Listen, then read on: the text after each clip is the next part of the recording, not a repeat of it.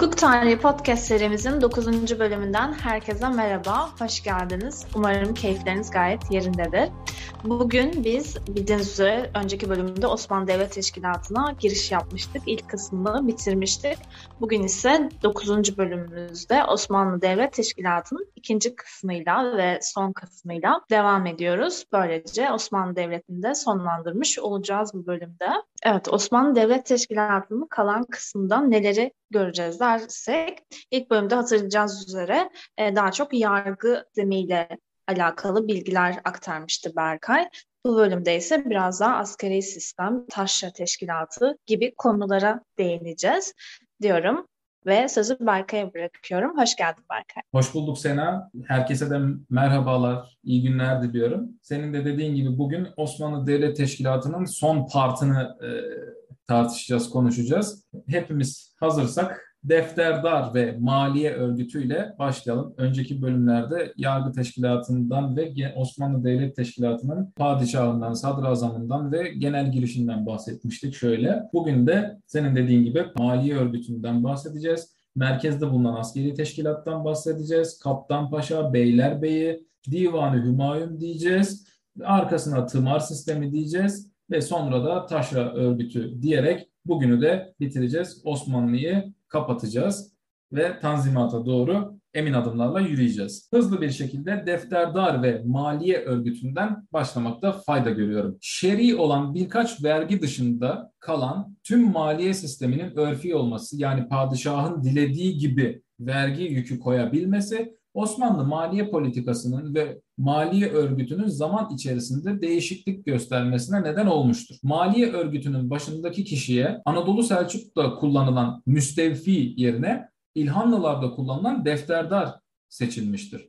Defterdar devletin kasasının koruyucusu ve paralı işlerin, akçalı işlerin şefidir. Hatta öyle ki Fatih Kanunnamesi'nde devlet malının vekili olarak nitelendirilmiştir defterdar. 1453 yılından sonra defterdarlığın ikiye çıkarıldığını görüyoruz. Hepinizin tahmini doğru tutacaktır. Rumeli defterdarlığı ve Anadolu defterdarlığı.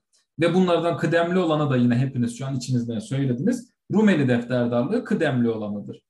Bir de Yavuz Sultan Selim döneminde aynı kazaskerlikte olduğu gibi Arap ve Acem defterdarlığı da kurulmuştur diyorum ve 3 defterdarlıkla hayatına devam etmiştir. Defterdarların başında olan kişiye çok zor değil baş defterdar adı veriliyor. Baş defterdar neler yapıyor peki? Dış hazinenin korunmasından sorumlu. Maliye kayıtlarının tutulmasından sorumlu. Burada şöyle kilit bir nokta var. Bu maliye kayıtlarının ve hazinenin bulunduğu odanın sadrazam tarafından dahi açılamayacağı kuralını düşünecek olursak baş defterdarın üzerinde bulundurduğu sorumluluk çok çok büyüktür. En ufak bir durumda kelle gidecektir. Bunun dışında baş defterdarın şöyle bir görevi de vardı. Gelirleri toplamak, masrafları yapmak, devletin akçalı konularıyla ilişkili uyuşmazlıkları çözmek. Yani bir de mali yargı yetkisi de vardır. Devletin para siyaseti, vergi işleri yine baş defterdarın üzerindedir. Yani buradan şunu anlayabiliyoruz hem bir Hazine ve Maliye Bakanı yetkisi var, hem bir vergi mahkemesi başkanı yetkisi var, hem de Merkez Bankası Başkanlığı yetkisi var. Birden fazla yetkiyi üzerinde barındıran bir kişi bu baş defterde. Savaş zamanında ise orduyla birlikte sefere gidiyor bu baş defterdar ve savaş hazinesinden, savaş bölgesindeki akçalı işlerden de sorumlu oluyordu. Ta ki 1838 yılına kadar. Bu tarihte baş defterdarlık ve defterdarlık kurumları kaldırılıp yerine maliye nezareti kurulunca artık işler değişti. Baş defterdarlık ve maliye örgütü bu şekilde kıymeti dinleyenler. Gelelim şimdi merkezdeki askeri teşkilata. Şimdi önceki bölüm geçen hafta size yargı teşkilatını anlatmıştım. Devletin temel direği olduğunu söylemiştim. Şimdi devleti ayakta tutan diğer bir direkten, askeri kanattan bahsetmem gerekiyor. 17. yüzyıl ortasına kadar çok sağlam bir askeri teşkilatın olduğunu görmekteyiz, bilmekteyiz. Ancak Osmanlı Devleti'nin dağılma ve devamında yıkılma sebeplerinden biri de önce yargı teşkilatının bozulması, sonra toprak rejiminin bozulması, sonra askeri teşkilatın bozulması ve siyasi e, sahiplerin devreye girmesi devletin bu dağılma ve yıkılmasını artık yokuş aşağı çok kontrolsüz bir şekilde bizi yıkılmaya götüren sebepler olmuştur. Şimdi askeri kanadın en büyük bölümü hepinizin de bildiği gibi tımar sistemi, dirlik sistemi. Bunda birazdan değineceğim. Ama şimdi merkeze bakalım önce. Merkezdeki askerlerin 3 e, aylık denen bir ulufe aldığını biliyoruz. Askerlerin devşirmelerden oluştuğunu biliyoruz. Önce saray eğitimine alınırdı bu askerler. Burada elverişli olan askerlerin yani çok zeki, eğitimi, eğitim yönü daha kuvvetli olan askerlerin, devşirmelerin Enderun Mektebi'ne alındığını ve yetiştirildikten sonra da devletin çeşitli kademelerinde memur olarak göreve başladığını biliyoruz. Geriye kalanların ise Türk ailelerin yanına verildiğini ve bu ailelerin yanında Türkleştirildikten sonra Acemi ocağına alınarak Yeniçeri olarak askere alındığını görüyoruz. Yeniçerilerin başında bulunduğu kurum Yeniçeri Ocağı'dır. Ocağın başındaki kimseye biz Yeniçeri ağası diyoruz. Ocakla devlet arasındaki ilişkileri ve birliklerin yönetimini sağlardı bu Yeniçeri ağası. Ayrıca Yeniçeri ağası Divan-ı Hümayun'da da yer almaktaydı. Hatta şöyle ilginç bir bilgi vermekte fayda var. Arz günleri denilen bir usulümüz var. Bu arz gününde devlet büyüklerinin padişaha izahat verdiği günler oluyor bunlar. Yeniçeri ağası sadrazamdan önce huzura giriyor. Bakınız devletin ikinci kişisinden önce huzura giren bir Yeniçeri ağasından bahsediyoruz. Askeri kanadı elinde tutan kişi. Ayrıca Yeniçeri ağasının devletin ileri gelen subaylarıyla divan kurup askeri yargılama yapma yetkisi de vardır. Bunun dışında İstanbul'un güvenlik ve kolluk işlerinden de sorumludur. Yeniçeri Ocağı, Yeniçeri Ağası. Yeniçerilerin bir başka görevi de ülkeye gelen diplomatların korunması. Az önce maaşlarını 3 ayda bir ulufe şeklinde alırlardı diyorum ama bu ulufelerine ek olarak e, diplomatları koruma görevleri de vardı. Bunu ücret karşılığı yapmaktalardı. Aynı bizim boğazlarımızdan yabancı gemilerin geçerken kılavuz kaptan almaları gibi bir durum diyebiliriz aslında. Çok değişik bir örnek oldu ama kafamızda böyle canlanabilir. Son olarak şunu söyleyebilirim Yeniçerilere dair. Yeniçeri ağasının Yeniçeriler içerisinden olması zorunlu değildi. Başka kullardan da atama yapılabilirdi. 1826 yılına kadar. 1826 yılında Yeniçeri Ocağı kaldırıldı ve modern anlamda bir düzenli ordu kuruldu. Diğer ulufeli askerlere bakalım. Merkez teşkilatımızdaki sipahiler. Sipahiler atlı birliklerdir. Sayıları azdır, saygınlıkları Yeniçerilerden fazladır ve en cesur, en disiplinli askerlerin oluşturduğu bir ocaktır sipahi ocağı. İstanbul'a yakın bir yerde bulunurlardı Ta ki bunlar da 1826 yılına kadar Sipahi Ocağı da 1826'da kaldırılmıştır. Acemi Ocağı'ndan çıkma son ulufeli askerlere isim olarak değinmekte fayda var. Cebeciler, topçular, top arabacılar ve silahdarlar. Bu şekilde merkezdeki askeri teşkilatımız bu şekildedir kıymetli dinleyenler. Şimdi gelelim Kaptan Paşa ya da Kaptanı Derya. Osmanlı donanmasının başındaki kişidir. Divana katılmasına yani merkez örgütünün bir yöneticisi olmasına rağmen görevi süresince sürekli merkezden uzaktır, denizlerdedir. Güçlü donanma Fatih döneminden sonra oluşmaya başlayınca Kaptan Paşa'nın önemi de o kadar artmıştır. Şöyle ki deniz aşırı eyaletler, adalar ve donanmanın yönetiminden görevli ve donanmanın güçlü tutulmasından sorumludur Kaptan Paşa. Donanmanın başındayken yani denizlerdeyken görevinin başındayken kendisine donanma kadısı da eşlik eder ve bu fıkıh bilen, hukuk bilen donanma kadısı Kaptan Paşa'ya şer'i konularda danışmanlık verirdi, hukuki danışmanlık verirdi. Kaptan Paşa sadrazamın çok sıkı denetimi altındaydı her cuma günü Kaptan Paşa sadrazam yani karada olduğu zaman denizde olmadığı zaman Kaptan Paşa her cuma günü sadrazama giderek izahat verirdi ve tersten söyleyeyim sadrazam da aynı şekilde çok sıklıkla tersaneye giderek ordunun donanmanın durumunu Kaptan Paşa'dan öğrenirdi, izahat alırdı. Yine ta ki 1867 yılına kadar.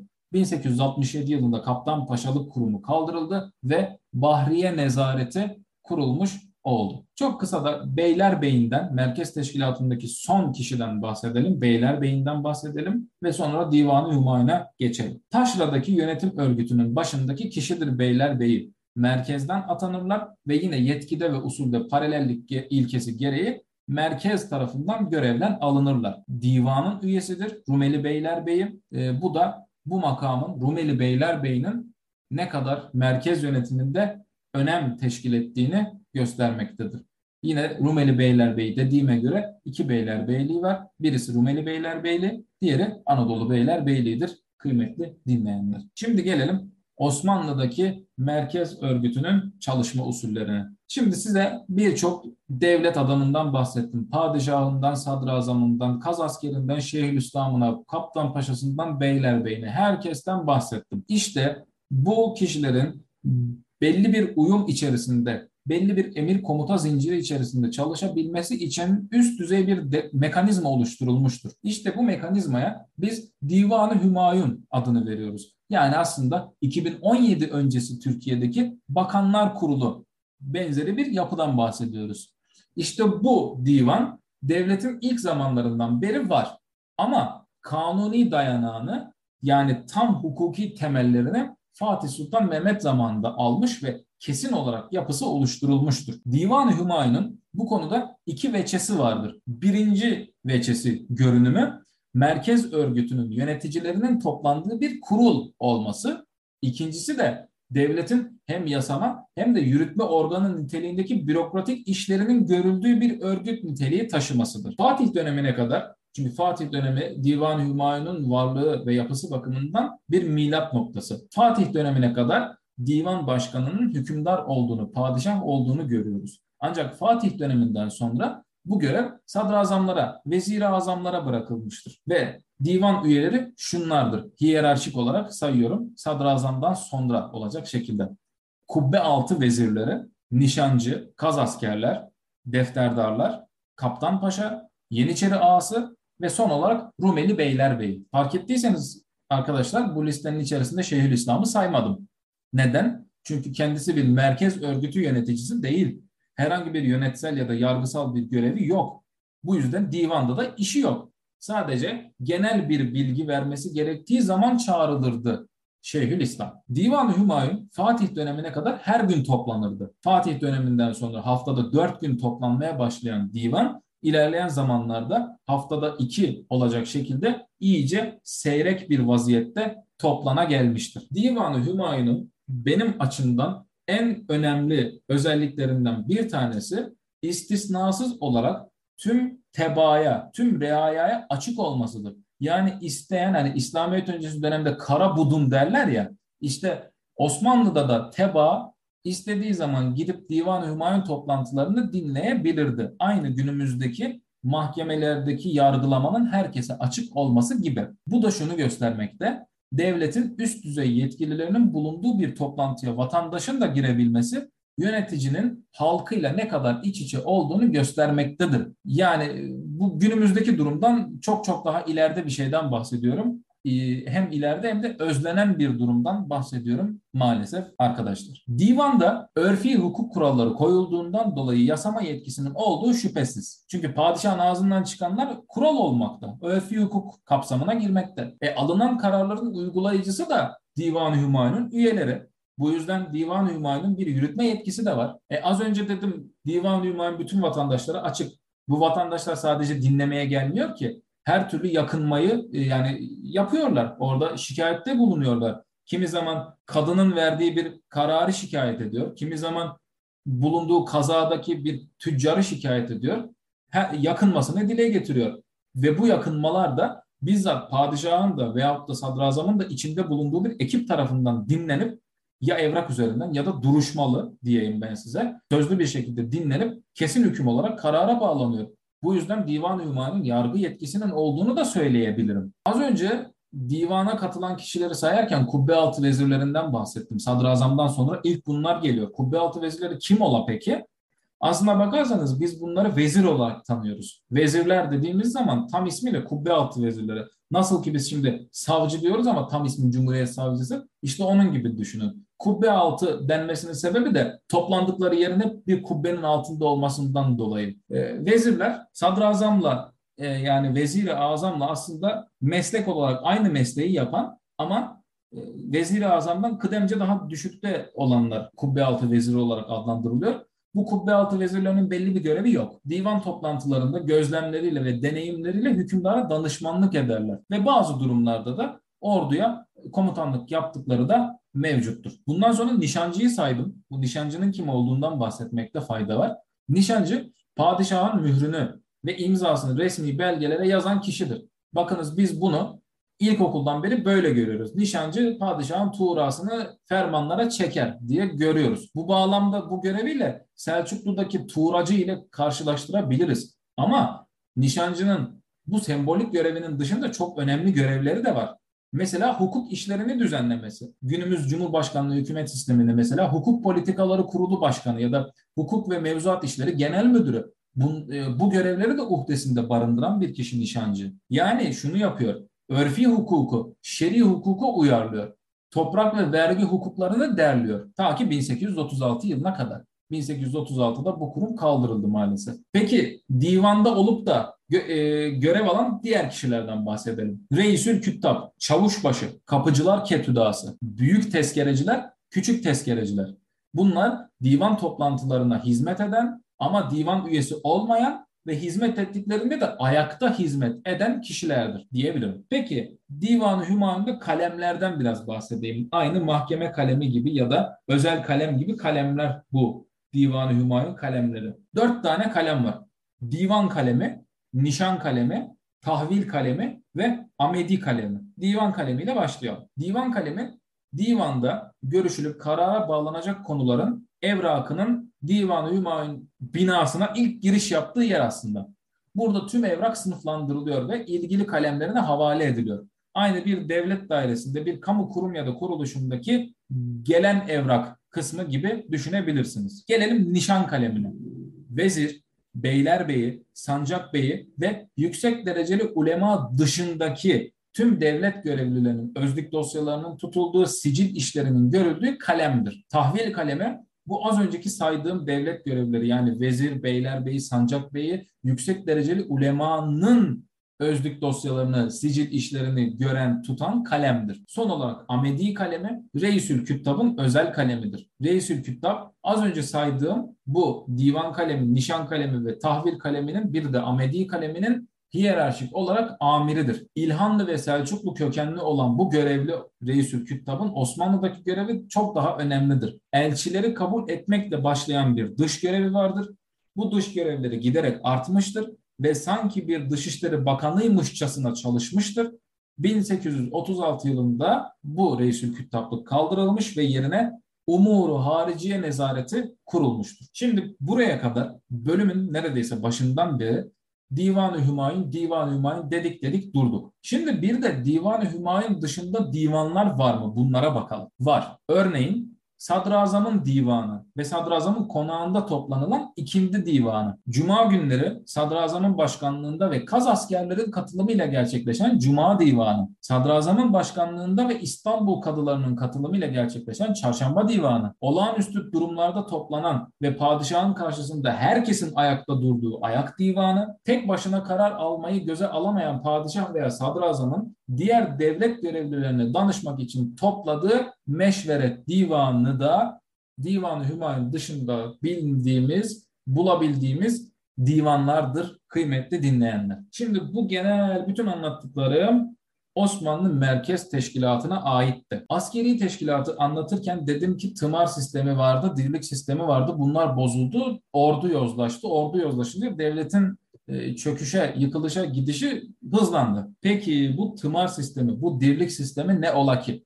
Bunlardan biraz bahsetmekte fayda var. Neden? Çünkü Osmanlı Devleti kurulduğu günden yıkıldığı güne kadar tarımla geçinen, tarıma dayalı temel sektörü tarım olan bir devletti. Avrupa'da sanayi devrimi gerçekleşmesine rağmen Osmanlı bu yeniliklere gözünü kapattığı için hala tarımı zirvede tuttu. Ama işte bu sanayi devrimi Osmanlı Devleti'nin tarımının maalesef geri plana düşmesine neden oldu. Ayrıca e, Osmanlı Devleti'ndeki tarım sanayi devrimine kadar devletin refah seviyesini yukarılarda tutmayı başarabildi. Ama sanayi devrimiyle birlikte dünyadaki o yükseliş maalesef Osmanlı'da meydana gelmeyince Osmanlı açık pazar haline geldi. Osmanlı da sanayiye gözünü kapatınca ve bir de bunun yanına siyasi etmenler eklenince tımar sistemi çöktü devletin yıkılış süreci hızlandı. Şimdi yavaş yavaş tımar sistemine, dirlik sistemine giriş yapıyor. Osmanlı'da hepinizin de bildiği üzere 3 çeşit toprak vardı. Birincisi özel mülkiyet altında olan topraklar.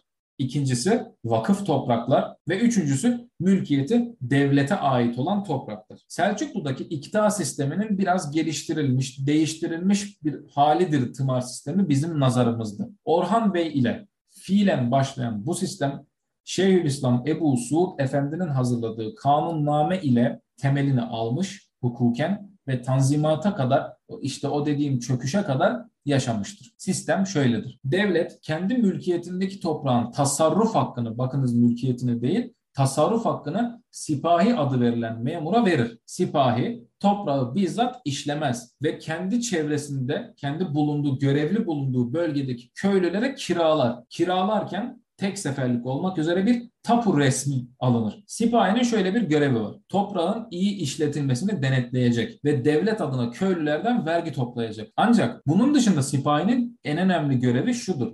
Barış zamanında işte bu tasarruf hakkında tasarruf hakkına sahip olduğu toprağı kiraladığı köylülerin e, erkek olanlarını ve şartları müsait olanını asker olarak yetiştirip savaş zamanında orduya göndermektir. Az önce dedim ki toprağın iyi işletilmesini denetler. Toprağın iyi işletilmesinden de ziyade toprağın sürekli işletilmesi gerekmekte. Çünkü Osmanlı tarıma dayalı bir devlet ve bir bölgedeki bir arsanın, bir tarlanın işletilmemesi demek devletin bütün o çarklarının sekteye uğraması anlamına gelir. Bu yüzden bir köylü toprağını 3 yıl üst üste işlemezse tarımda devamlılığı bozduğu için çift bozan resmi dediğimiz bir ceza öder. Böyle de bir kanuni yaptırım mevcuttu. Köylü toprağı işletirken yani sipahiden tasarruf hakkını kiralayan köylü toprağı işletirken ölürse ne olacak? Herhangi bir resim, vergi, harç vermeksizin toprağın işletim hakkı oğullarına kalacak. Bunun birçok ayrıntısı var da bu tımar sisteminden alınan vergilerin, resimlerin, harçların kime hangi payla ne kadar kalıyor, nasıl işletiliyor, sistem nasıl, asker verilme usulleri vesaire vesaire çok çok ayrıntısı var. Ancak hem süre kısıtı hem de e, sonraki bölümlerde beni dinlemezsiniz, sıkılırsınız diye e, bunlara değinmeden genel bir şekilde geçmek durumundayım sevgili dinleyenler. Şimdi şöyle bir şeyden de bahsetmek gerekir. Fethedilen yerlerdeki topraklar en ufak ayrıntısıyla birlikte tahrir defterlerine yazılır. Şimdi önceki bölümde geçen hafta size dedim ki yeni bir yer fethedildiğinde, yeni bir toprak teslim alındığında buraya yapılan ilk şey bir kadı atanması dedim değil mi? İşte o kadı atanması ne kadar önemliyse yine fethedilen yerdeki toprağın en ufak ayrıntısıyla tahrir defterine yazılıp tımara bölünüp Beylerbeyi tarafından tımarın dağıtılması da aynı derece önemlidir. Bu bakımdan tımar sistemi bakınız bir tımar sistemi, iki yargı sistemi devleti işte 600 yıl neredeyse ayakta tutan e, iki temel unsurdur. Şimdi hiyerarşik olarak bir şeyden bahsetmek istiyorum. Dedim ki sipahiler bu toprağın tasarruf hakkına sahipti ve bunu köylüye kiralardı. Bu sipahiler e, hiyerarşik olarak tabii merkeze de bağlı olman lazım. Kafasına göre iş yapamıyor bu sipahiler. Şöyle olurdu. Sipahiler çeri başlarına bağlıydı. Çeri başları alay beylerine bağlıydı. Alay beyleri su başlarına bağlıydı. Aslında yanlıştır o. Sü başıdır. Sü asker demektir. Yani suyun başı değil aslında. Sü'nün başı yani askerin başı. Sü başına bağlıdır. Sübaşılar sancak beylerine bağlıdır. Sancak beyleri de en tepedeki beyler beyine bağlıdır. Hiyerarşik olarak tımar sistemindeki durum budur. Peki tımar sisteminde biz şey hiyerarşik olarak saydık bunları kişileri de toprakları saymadık hiyerarşik olarak. Onu da sayı verelim hemen. Tımar toprakları gelirlerine göre üçe ayrılmaktaydı kıymeti dinleyenler. Bunu hepiniz ilk öğretimdeki o tarih dersinden hepiniz hatırlıyorsunuz. Geliri 20 bin akçeye kadar olan topraklar tımar topraklarıydı. 20 bin ila 100 bin akçe arasında olanlar zeamet topraklarıydı. 100 binin üzerinde olanlar ise has topraklardı diyebilirim. İşte buradan has toprakların geliri e, padişah ve ailesine giderdi. Sadrazam zeametten alırdı. Kaptan paşa zeametten alırdı vesaire. Bunlar bunlar çok e, ayrıntıları var. Ama az önceki sebebime dayanarak bunlara değinmiyorum. Ve tımar sistemi olarak e, tımar sistemi de son olarak şunu söylüyorum. İlerleyen dönemlerde yani devletin o yozlaşmaya başlanması dönemlerinde iltizam usulüne geçilmesi yani toprağın bir açık artırmayla satılması, bakınız tasarruf hakkının kiralanması demiyorum, satılması diyorum. En çok parayı verenin ihalede ihaleyi kazanması ve toprağa sahip olduğu bir dönem başlamasıyla, dönemin başlamasıyla birlikte tımar sistemi yozlaşmış ve devletin çöküşünü tekrar tekrar söyledim ama önemli bir şey devletin çöküşünü hızlandırmıştır. Şimdi hep birlikte bugünün son konusuna adım atabiliriz. Osmanlı Taşra Örgütü. Hep merkezi gördük, tanıdık. Şimdi de Taşra'dan bahsedelim biraz. Taşra'daki en büyük birim eyalettir. Eyaletlerin altında sancak ya da liva denen birimler vardır. Sancaklar ya da livalar kazalara ayrılmıştır kazalar da nahiyelere ayrılmıştır. Kazaların ne olduğunu yargı teşkilatında hatırlarsanız kadının yargı çevresi olarak söylemiştim. Nahiyeleri dedelerimizden, babalarımızdan duyduk. Köy benzeri bir yapılanma.